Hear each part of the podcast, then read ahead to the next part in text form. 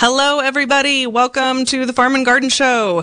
It is very nice to be here with you again.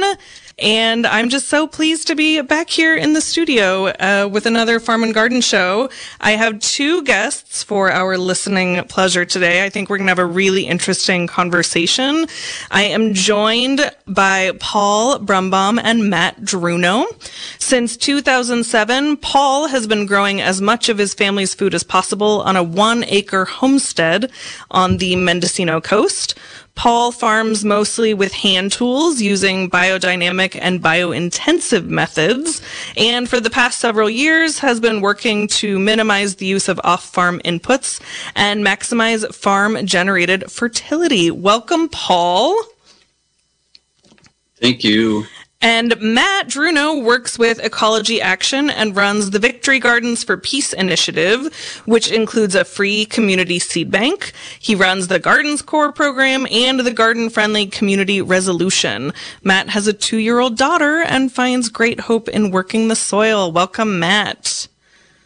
Thank you very much. I'm so happy to have you both. We are going to talk about what a good farm slash garden looks like in Mendocino in the year 2022 and beyond. It's an era of water scarcity, climate change. Those are both huge players when it comes to farming practices and food security. And I know you have both um, given a lot of thought to this and have started, you know, where you can put putting your, you know, theories to work on your own farms. And I'm really interested to learn about the evolution of you both as farmers. And you know, I know you have some some practical and maybe philosophical advice for our listeners.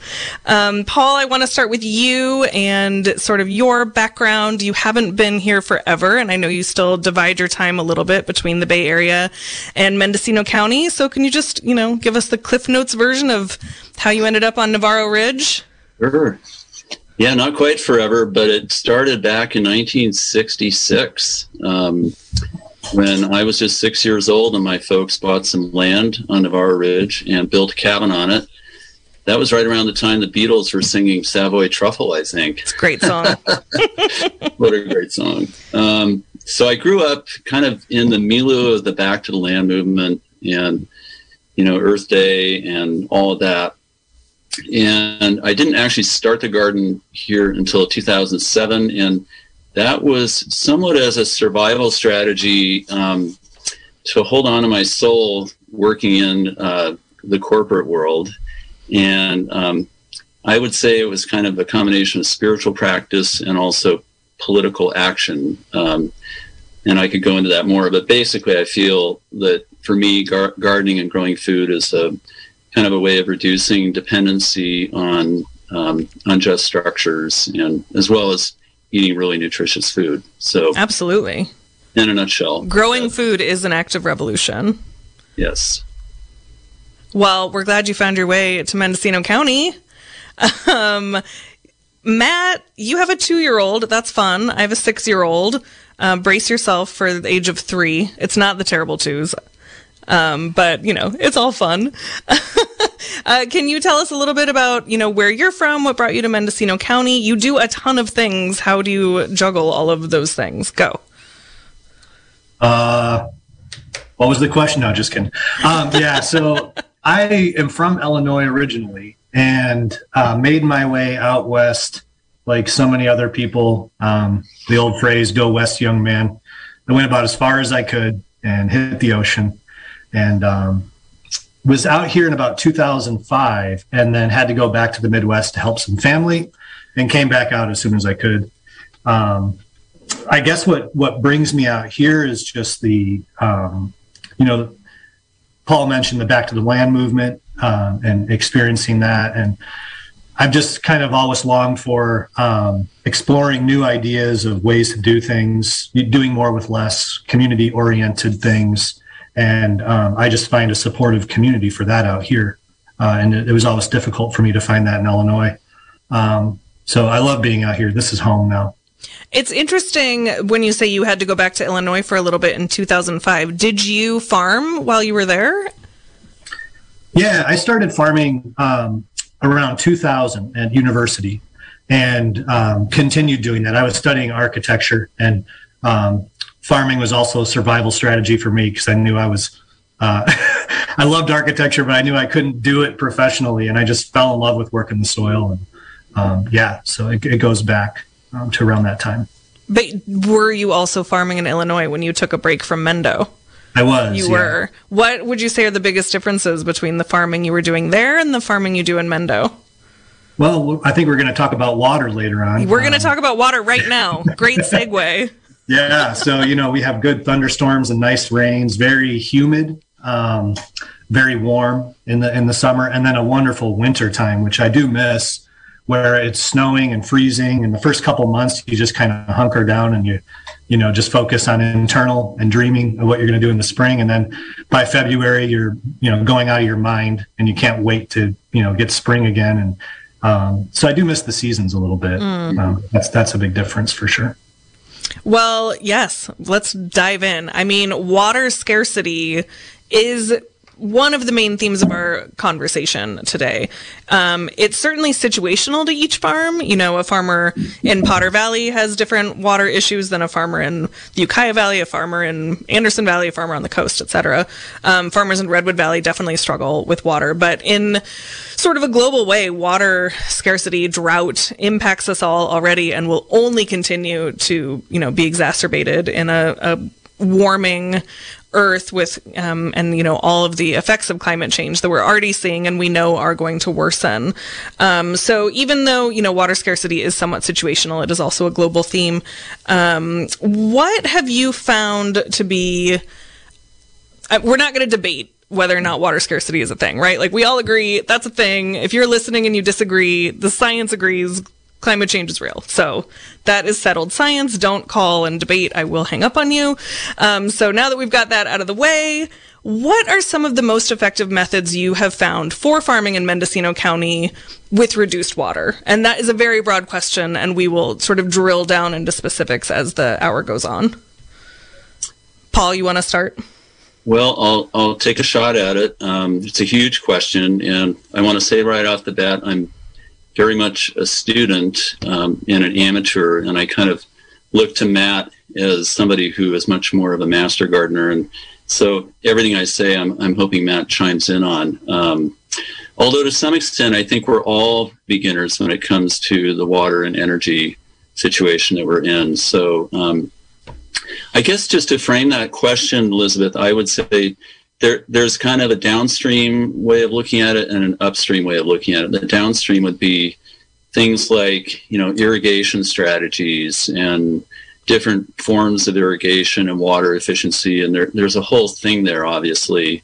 Um, and I, my farmer friends are all well versed and have taught me a lot about things like drip tape and and um, and so forth. And that's so there's there's kind of a, a, nexus of issues around you know what happens around irrigation and related to that is plant selection um, and there's another question i know you're going to ask us about that later but kind of on the far upstream thing it's, it's important i think to say that um, i think i think that we're not just growing food we're growing soil.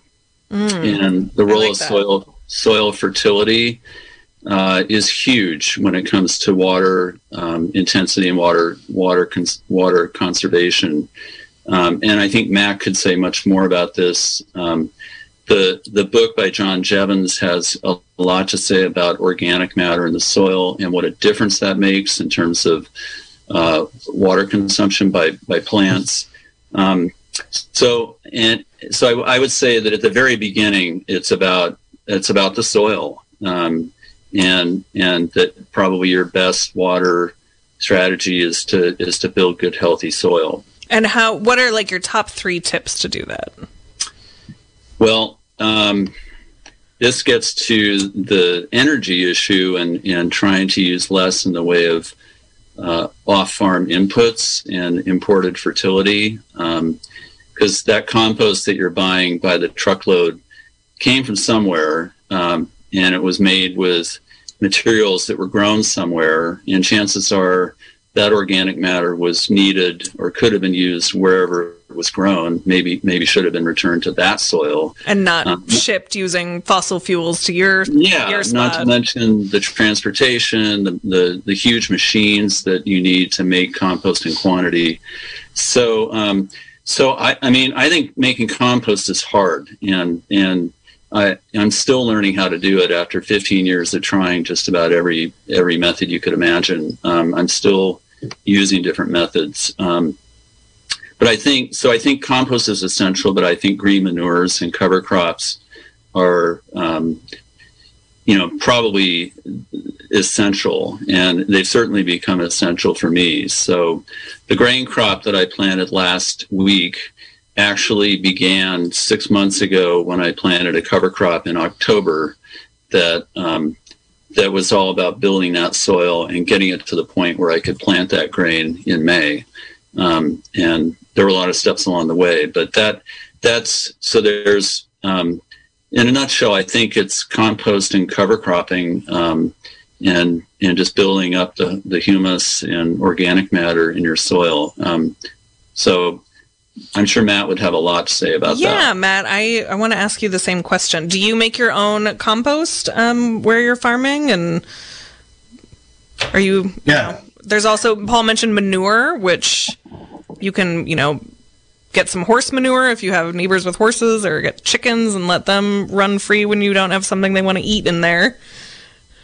Yeah, yeah, great. So um, I really appreciate a lot of what Paul said. I working for Ecology Action, my focus is on what's called the grow biointensive technique.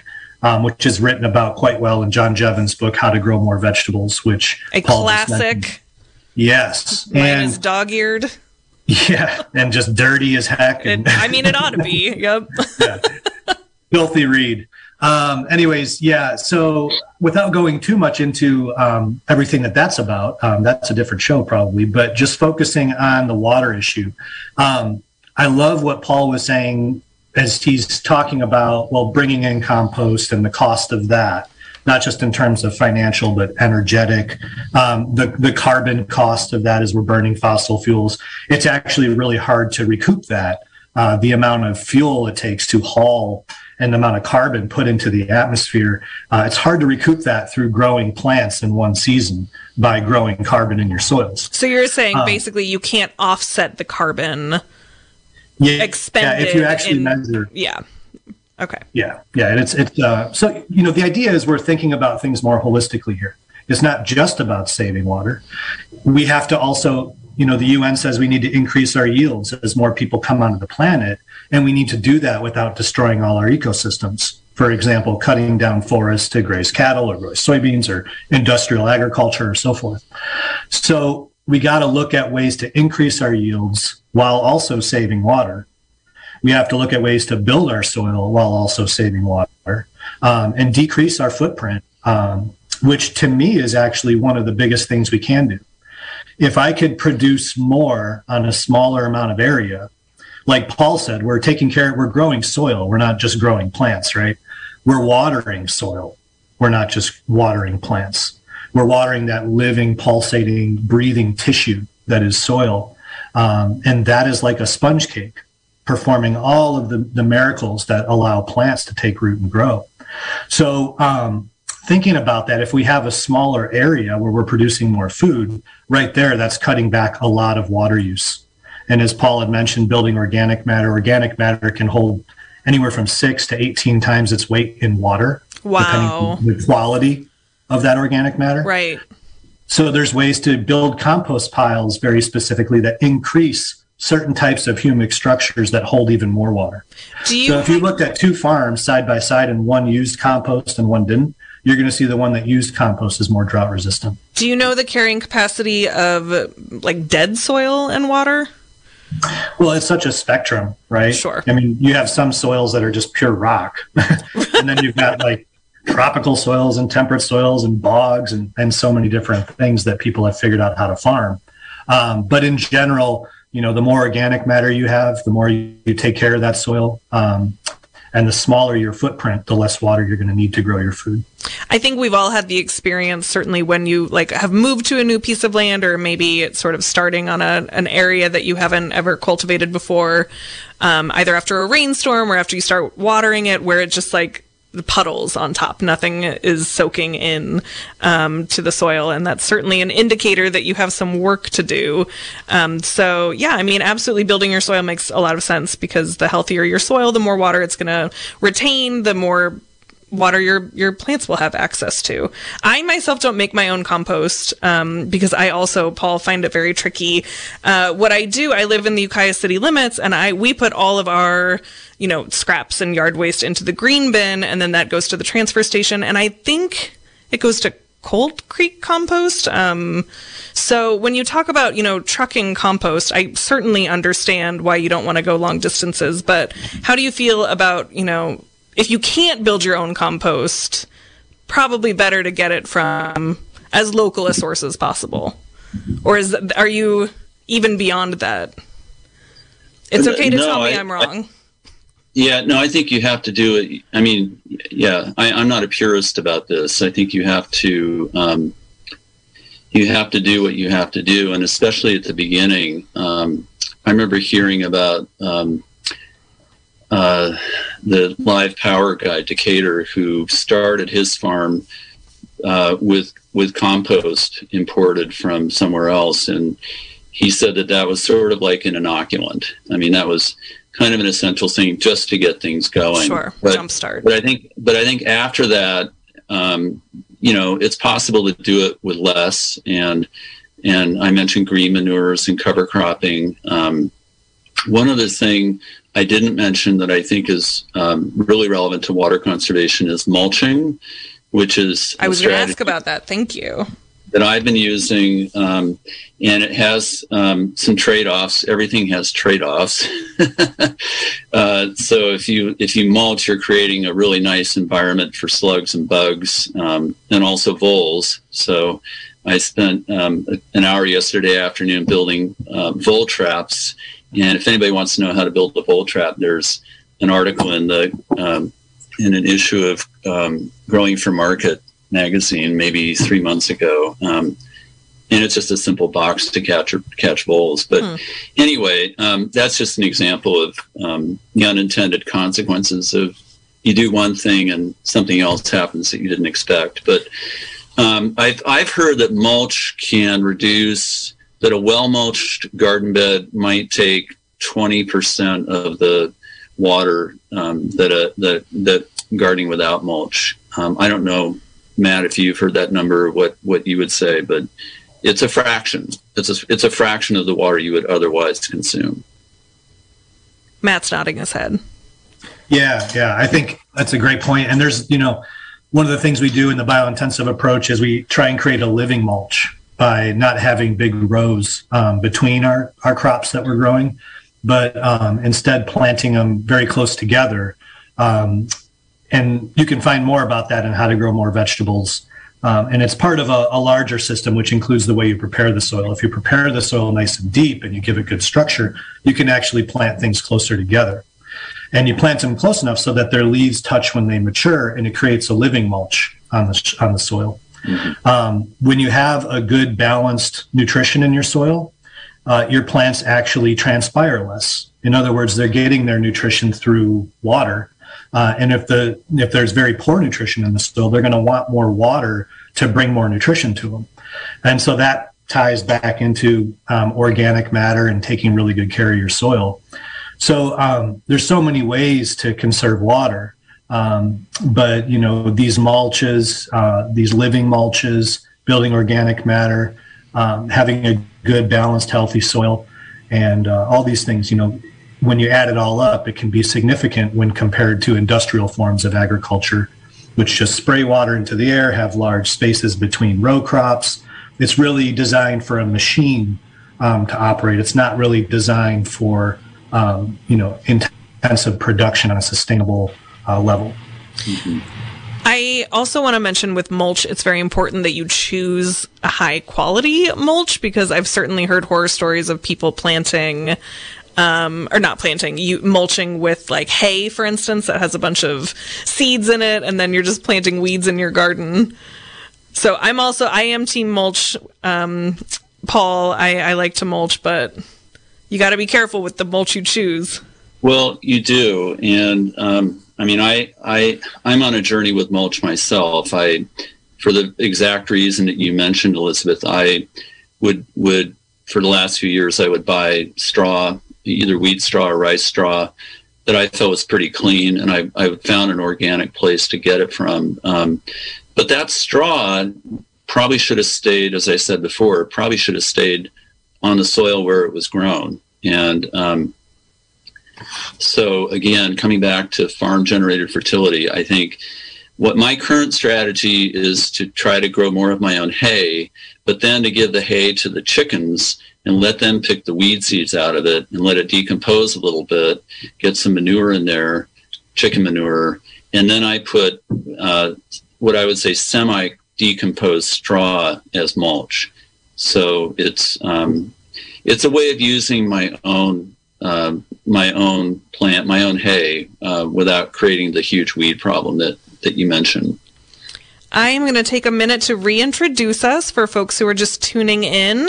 This is the Farm and Garden Show. I am your host, Elizabeth Archer. My guests today are Paul Brumbaum and Matt Drewno. They are uh, farmers slash, you know, larger scale gardeners or homestead farmers, if you will. And we are having a conversation about water scarcity and the, um, you know, realities of living in 2022 and beyond as we continue what is most likely long term drought and the changing effects of climate change on our land and food. So I will open up the lines if anybody wants to call and have a question for Paul and Matt. 707 895 2448. Give us a call if you want to chat. Um, I wanted to ask so you mentioned, Matt, that in biointensive you do what's called living mulch when the leaves are touching each other, there isn't as much opportunity for airflow, which I know is can be like really nice conditions for non-beneficial insects. Um, so you know, it's like Paul said, you do one thing and there's this consequence. You do another thing, there's this consequence. So, what is the sort of bio-intensive way for dealing with decreased airflow and potential increase in, in pests? Well, you know, the decrease in airflow actually is another way that you conserve water because you're having less evaporation.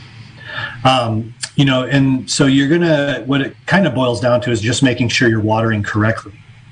So if you water correctly, for example, if I water overnight on the coast, that water is going to stay around all night long. It's going to sink nice and deep.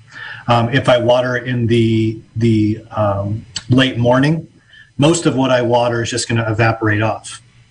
So the effect of that approach, not saying one is right or wrong, at some point one might be more right and one might, the other might be more right for you.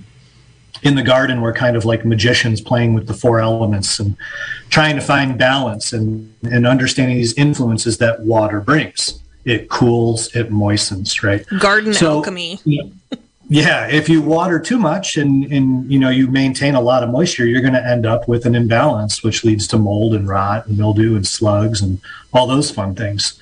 Um, so it's just more of a, you know, for me, gardening on the coast in a very humid environment to begin with, which is so much different than gardening in Willits or Ukiah or Redwood Valley. Um, you know, I water probably, if you average it out through the whole year, uh, four gallons per 100 square feet per day. Um, it, but that's also saying that for about six months out of the year, I'm not watering. Sure. So if you look at my peak season, I'm watering somewhere between 10 and 15 gallons of water per 100 square feet per day.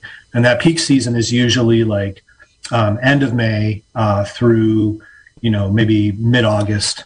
Um, and, you know, so throughout the year, I adjust how I water, when I water, how much I water. And it's really a, an art of observation that is fun. You know, you guys mentioned um, being amateur gardeners. Me too. Every day is I'm, I'm a beginner. And the great joy of all this is learning to develop those organs of perception and um, understanding where we fit in with the garden and what's possible. And, um, you know, we could live our whole lives and feel like we've just scratched the surface um, yeah. understanding nature in the garden. I would just add to that understanding your soil type um, took me a long time to figure out with my clay soil that I was overwatering. Um, and I think that's a real tendency, especially here on the coast where, you know, in the summertime, if we get a good fog season, I might not need to do much watering at all for, you know, for quite a stretch of time. And that's really nice for me um, in a in a drought situation. Um, but um, understanding understanding your conditions and understanding your soil, I think, is essential. So you are both coastal farmers. I'm going to call you farmers because I think that's what you are, even though you might refer to, um, especially Paul, to yourself as a gardener. Uh, it is the farm and garden show, so all are welcome here. Um, there is a, a, a, I don't know if it's an irony, but I guess it's it's a it's a bonus that on the coast you don't necessarily need to water as much in the in the summer because the coast has a real water problem in the summer. Um, and there's you know we can build infrastructure, we can truck water over from inland, which also has water issues, but that's not getting better. Um, so I guess I'm just looking for your thoughts on what it's like to farm on the coast when, you know, the, there's so much tourism on the coast, which is important and it's a, certainly an important part of our economy. Um, but when you know so much water is going toward tourism and less is probably going toward growing food, just what is it like to, to farm on the coast when water is being trucked over? It's a weird feeling for sure. I mean, I, th- I think it's very situational. Um, you know, it depends on your on your your own water source. I'm I'm fortunate to have a good well that's never gone dry, but I don't know how much water's down there, and I also know that I share that aquifer with neighbors, and um, so I'm very I'm very careful. I mean, that's that's why I do I do mulch. I'm I pay attention to you know the soil fertility and all all these other things. Um, you know, obviously, if you're in the town of Mendocino and you're you're in a high density area, you know, trying to trying to grow food there is a whole different proposition than trying to do it where I'm at. Or I, I don't I don't know about you, Matt, what your situation is, but it's I think it's very local. Yeah, we we're on a well also, but you know, coming back to that idea of micro scaling, and um, you know, if you if you were to set out to grow a large portion of your own food and um, you learn some of the tricks that is written in how to grow more vegetables. Not to overplug that, but um, without going into too much detail, that's where you can find all the tricks. Um, you know, you could grow a complete diet in one one hundredth of the area that a conventionally mechanized diet would be grown in. So, what that looks like in terms of water use, I mentioned the 10 to 15 gallons of water per day. If we had, you know, 25 inches of rain or 30 inches of rain in a year, which is less than our traditional um, average, but um, we're approaching that this year, and I think we're probably done with rain for a little bit. But um, you know, in a 150 square foot tool shed uh, with proper storage capacity, that's all the water you need for the full year. With like if you did rain catchment, you mean? Yeah, rain catchment with an 8,000 gallon tank. And now that's a big tank, but it gives you some idea, or three 3,000 gallon tanks. You know, if we could implement some programs here locally that make tanks more affordable, or if someone were to start a business making these tanks locally and having them cheap, or there's huge grants being made available for coastal resilience right now, maybe that come from the Coastal Commission. Maybe some of those go towards making rainwater catchment cheaper for us all.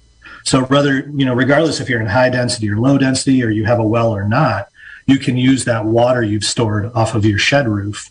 And a lot of people say that, you know, the salmon need that water and it's true, the salmon need the water, but we're not talking about like city waters going into sewers being piped out to the ocean. We're talking about the water that literally fell on your tool shed, um, which is insignificant in the larger, um, sure, yeah. you know, amount of water that is being taken from the salmon. I read something recently about fog capture systems and I think there's a couple prototypes happening on the coast right now. Um, it sounds super cool. I don't know how feasible that is, but I'm just that's sort of a random question because I just thought of it. But have either of you, you know, looked at these sort of fog to water catchment yeah, systems? I, I, heard, or I think I, I read or scanned the same article and just remember thinking, wow, that's really cool. But these are all things I think we're going to have to look into and, and figure out because we're we're in a new era here. I mean, the redwoods do it. Why can't we? It, yeah, it makes sense. I mean, I, I, don't know how much quantity you can you can generate that way, um, and it sounds like a lot of effort compared to maybe some other strategies. But but yeah, we should we should try to figure it out. Yeah, and I think we need to build um, systems which have redundancy and different, you know, integrated components that um, give us more options. If we relied just on fog catchers and we had a year that there was no fog, you know, then we're in trouble. Then right? you're in trouble. And we've had, you know, a lot less fog in the last decade or so than we had um, in the past. We have a call. Uh, you know, a lot less fog. Hi, caller. You're live on the air. Can you turn off your radio? Yes, I have. Thank you. Um, regarding the fog idea, which is a great idea, um, there are devices out there that people have developed in really arid places on the uh, you know southern continent in uh, Africa for doing that and done really great things for people. But on the other hand, what you're talking about and comparing us to the catching water like the redwoods, I recently saw a documentary about a guy who had a near-death experience, and since then, he and his sons have devoted all sorts of resources and their lives to life. And in order to, oops, sorry, can you say that again? You cut off. They, they they're dedicating their lives to what now? You cut out. To to saving redwoods. Got it. And and they have all sorts of resources involved in in greenhouses where they're starting redwood babies and getting them going and stuff. But they've found that the kind of fog that they need in order to maintain their lives is now further north due to the climate changing, and that they're up in Oregon putting them in the ground instead of in Northern California. Interesting. And uh, I just had to throw that in because you are on that topic. And that's all I have to say. Thank you very much for the show. Thanks for the call. I mean, we are certainly aware that species, both, you know, like insects and mammals and rodents and trees and plants are going to migrate and have in fact already started migrating um, due to climate change and you know, like the Joshua trees are one example of, you know, they are very threatened and can they move higher up? It's, it's a lot of things moving higher up and that's going to impact our wine industry, certainly. Um, you know, who knows how long Pinot Noir, which we are so famous for in the Anderson Valley, is going to thrive in the Anderson Valley. So it's certainly something we all should be aware of, just this reality that species migration to survive and adapt to climate change is real. And, you know, we have human climate refugees already. Um, you know, you could certainly argue that the residents of paradise are climate refugees at this point because there is ample evidence that, that, you know, the, the fire in paradise and lots of wildfires are um, exacerbated by, by climate change. And this this gets right to one of your questions, Elizabeth, about crops. You know, what what can we grow that responds best to you know water conservation. Love a good segue. Let's talk about it. It's a huge question, and one of the questions I I have more way more questions than answers. I mean about about what I know is that squash takes more than tomatoes or potatoes. Um, and more I, water, I you hoping, mean? I would yes. I mean that, that that's kind of an obvious one. Um, but I was sort of hoping to pump Matt on this question because you know, every time I go to the how to grow more vegetables and all those wonderful charts in the middle there, the one chart, the one column that I don't see, which I wish was there, was you know water intensity. How much water does this crop take? And I'm wondering, is there does such a guide exist, or where where can I find out, like you know, how much water is what I want to grow going to take? Yeah, what edition do you have of that book, Paul? Ooh, Pretty old. Yeah, time to upgrade. Yeah. Yeah, time to upgrade because the latest edition is called How to Grow More. I'm going I'm to get this wrong because it's so long, but it's something like How to Grow More Vegetables in Less Space Than You Dreamed using fewer resources and less water than you can imagine or something like that. nice. So anyways, it's the longest book title in the world, but the latest edition has a chart in there and it shows the different crops in terms of their their water efficiency. Cool. Okay. And you know, we look at it from many different angles, but um, one way to look at it is the amount of calories per gallon. Um, and calories has kind of gotten a bad name in our culture, but um, it's one of the basic. It's our energy. so if we're not getting our calories, it doesn't matter. You know how many how many vitamin uh, um, C pills we take. Um, we need our calories to get by. So looking at calorically, um, you know, if you look at, uh, you see a lot of farmers in the Midwest transitioning to sorghum versus flour corn. And flour corn gives you about 15 calories per gallon of water. Um, sorghum gives you 27, and it's more drought resistant. It's what's called a C4 crop, which means it uses water more efficiently in the process of photosynthesis. So we're going to see a switch to a lot of crops like that globally, um, crops that are more water efficient. Right now, markets really drive industrial agriculture, but from a subsistence perspective, a human nutrition perspective, um, you know, looking at things like how much of a certain nutrient or calorie um, can I get per gallon of water. So you know, there's uh, carrots, seven and a half calories per gallon of water. A hamburger, 0.4 calories per gallon of water. So also tying into this discussion of water use is our dietary choices. You know, if we're really concerned about how to use our resources most wisely in a time of drought, um, we might take a little dairy and meat out of our diets. Maybe not completely. For some of us, we might choose to do that completely. Um, but in terms of water efficiency and, and resource use, um, you know, that's definitely part of it. What we choose to eat, what we choose to plant. Mm-hmm. And it also matters where that hamburger came from. You know, if you have yeah. a small scale uh, you know, dairy farmer or uh, cattle farmer or, you know, chicken farmer or whatever. Um, you know, most of the folks around here have a variety of animals. Um, I just got a lamb today from uh, Headwaters from Ruthie King because uh, we are meat eaters in my family. Sorry, people who are listening and are disappointed in me. Um, but we do try to buy the meat that we eat locally. And, um, you know, that it does make a huge difference in terms of impact on the land. You know, locally raised sheep and goats and cows and chickens are, you know, pooping where they're. where they're raised, and enriching that soil. Um, yes, and and back to to farm generated fertility. I think there's some really strong arguments to make for having animals on the land. Um, I mean, there's different philosophies about animals and eating animals, um, but as far as you know, growing food and soil, um, there's there's a there's a strong case to be made for having animals. Regenerative agriculture, I think, is. Yep the preferred term. But you know, you also there's absolutely a balance because you got to be able to move animals through a pasture and then grow some some food or um, you know food either for you or for your animals on that pasture that they've just en- enriched with their manure. So I think you know Paul you you didn't use this term but I'm wondering if it feels accurate to you that you are striving for sort of like a closed loop system on your land. Mm-hmm. Um, you, you know you really emphasize that you don't you try not to use off farm inputs. And so that's mm-hmm. kind of sounds like a closed loop to me. Does that term resonate with you? And uh, Matt, I'm wondering if yeah, you feel the same. I think that's a. I think I, I remember that term from permaculture, um, and I, I, I resonate with that. but I also want to make a caveat that what I'm trying to do here, I, I think there's a real question of scale, Elizabeth, because um, I'm not trying to grow for for for the market. Um, I'm not a market garden. I'm not a I'm not a tractor farm here.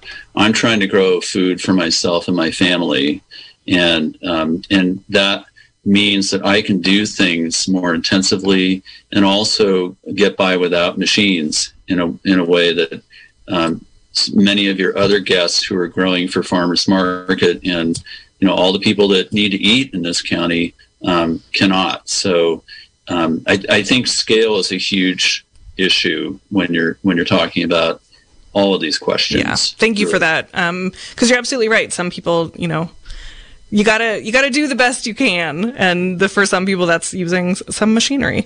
Hey, we have a call. Hi, caller. You're live on the air. Yeah, uh, thank you. I'm I'm Jose, and uh, I'm just calling you. I, I like everything you guys talking about uh, about the climate change Thanks, Jose. And, and, and all those things. But you know what? If the climate change doesn't kill us, then it is some other problem we got to fix. You know, paying attention to the white supremacists. I'm not going to argue with you on that one. They, they, they, they might kill us. If you know, we, we they are killing us. We got to fix.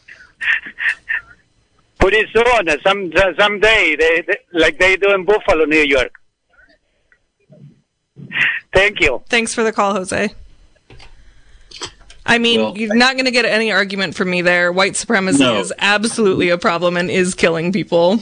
And we need to get more of those those white guys into gardens. That's the answer. Which uh, gardens for everybody. I mean, that could be also an interesting segue to a question that I had for you, um, in terms of the role of social justice and equity, and you know what role that plays in farming in a you know climate changing world. Um, we know that it's you know there is an uneven impact on low income communities, black, brown, indigenous, and other, you know, people of color and their communities in terms of, you know, food scarcity and um, access. And they are often, you know, marginalized communities bear the brunt of, you know, climate change impacts. So, Jose, I'm with you 100%. And I'm curious what Paul and Matt's sort of take is on how, from a local perspective, um, what role social justice and equity can and should play in, you know, our, our adaptive farming practices. It's a big question.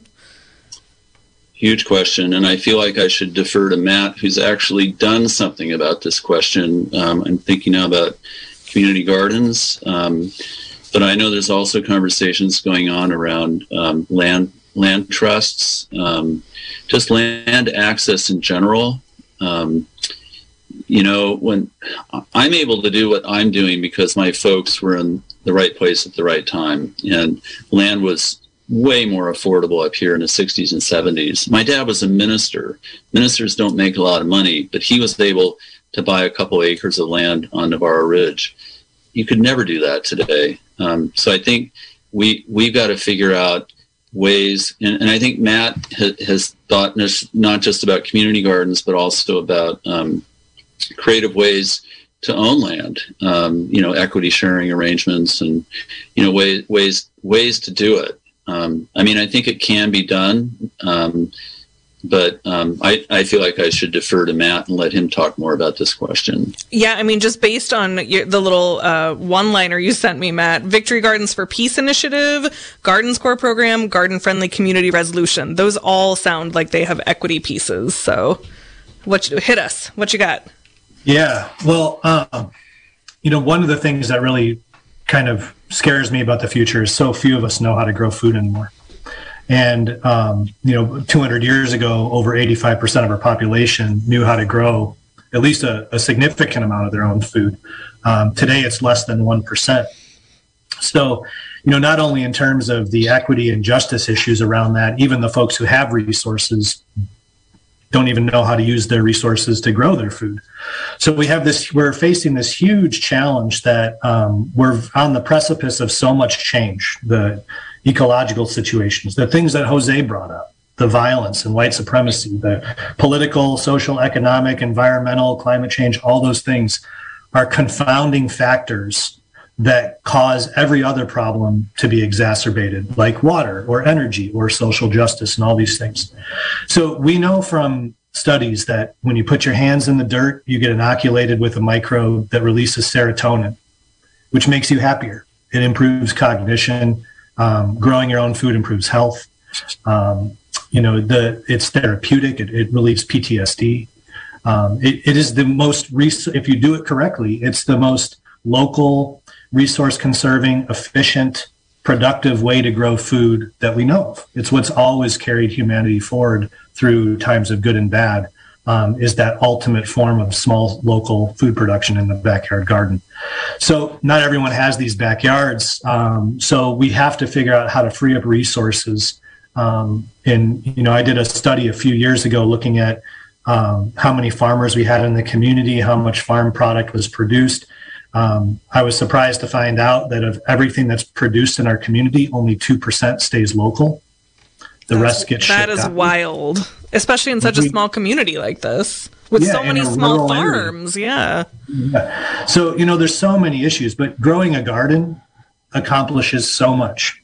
And it's something that we need to provide the resources for. So, the garden friendly community resolution is something we develop that anyone can pass a community, a housing association, a university, a town, a state, a government, whatever, that declares the importance of local food production for the health, um, for climate change, um, for resource conservation, um, and just the, the happiness and beauty of our communities.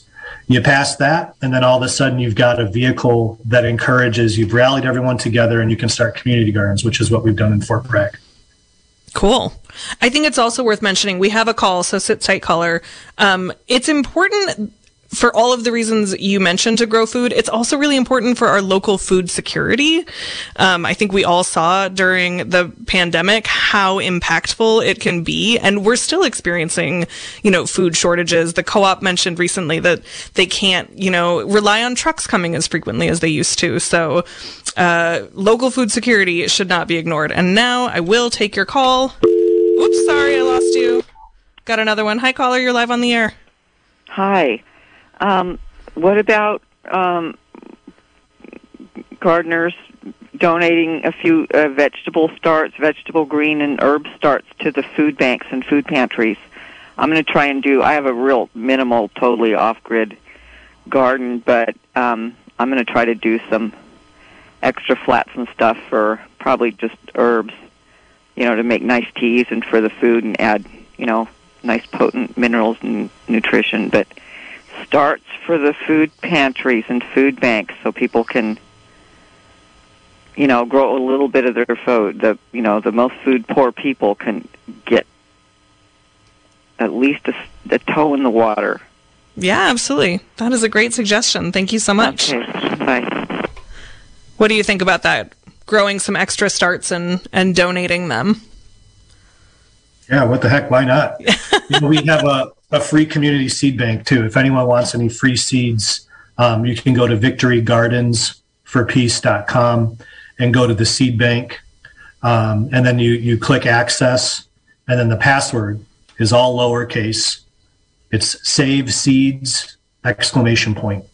And we've got about a thousand different types of seeds that anyone can um, access. We'll mail them to you for free. We do take donations to cover postage, but um, if you can't afford it, the, the goal is just to get you guys seeds and um, facilitate seed sharing and, and, growing, not just for food, but also creating um, a seed source that's adaptable, locally av- available, and um, free to everybody. Cool. Yeah, I, I like I like the caller suggestion because it, it it leads to I think one of your other questions, Elizabeth, which is how do people get started and you know it can be how, daunting if you've never grown your own food. It is, it is. And it's you know like matt said it's only you know a small tiny fraction of the population that knows anything about this. And for the rest of them food comes from supermarkets or money which is you know how crazy things have gotten. So I, I think it's important for people to start small start where they are, um, do what is possible, um, and do and do what works. I think there's nothing like a little success because, let's face it, growing food I think can be really challenging as well as rewarding.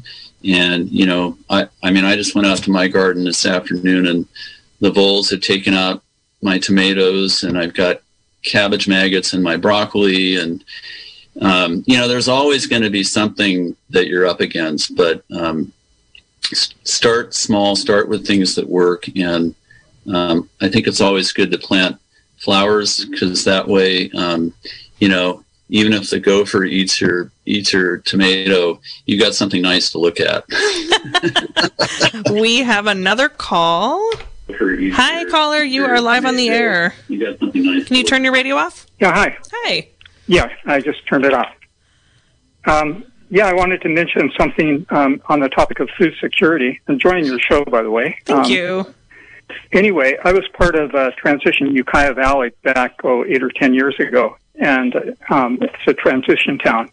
Anyway, we showed a lot of films, and one of them was called "The Power of Community," and it was about. I'm going to read the. It's like three sentences, but it's it's about the um, Cuba, what happened when the when the Soviet Union collapsed, and obviously Cuba was very dependent on on the Soviet Union. Any, anyway, here's the here's the little blurb. The movie again is called The Power of Community. When the Soviet Union collapsed in 1990, Cuba's, Cuba's economy went into a tailspin. With imports of oil cut by more than half and food by 80%, people were desperate. This film tells of the hardships and struggles as well as the community and creativity of the Cuban people during this difficult time.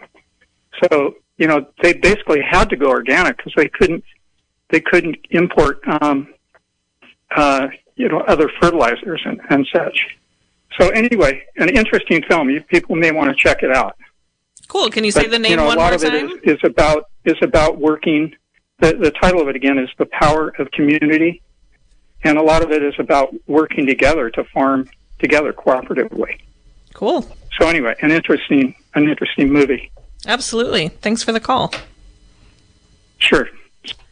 I think it's interesting too what the previous caller said about. Uh, first of all, that movie sounds interesting, and Cuba is an interesting example of what happens when, um, you know, you get isolated almost overnight from the rest of the world and have to make do with what you got. Um, the previous caller, though, and speaking to Paul's point about start small in a way where you can have some success, there is nothing easier to grow than herbs in pots in your kitchen.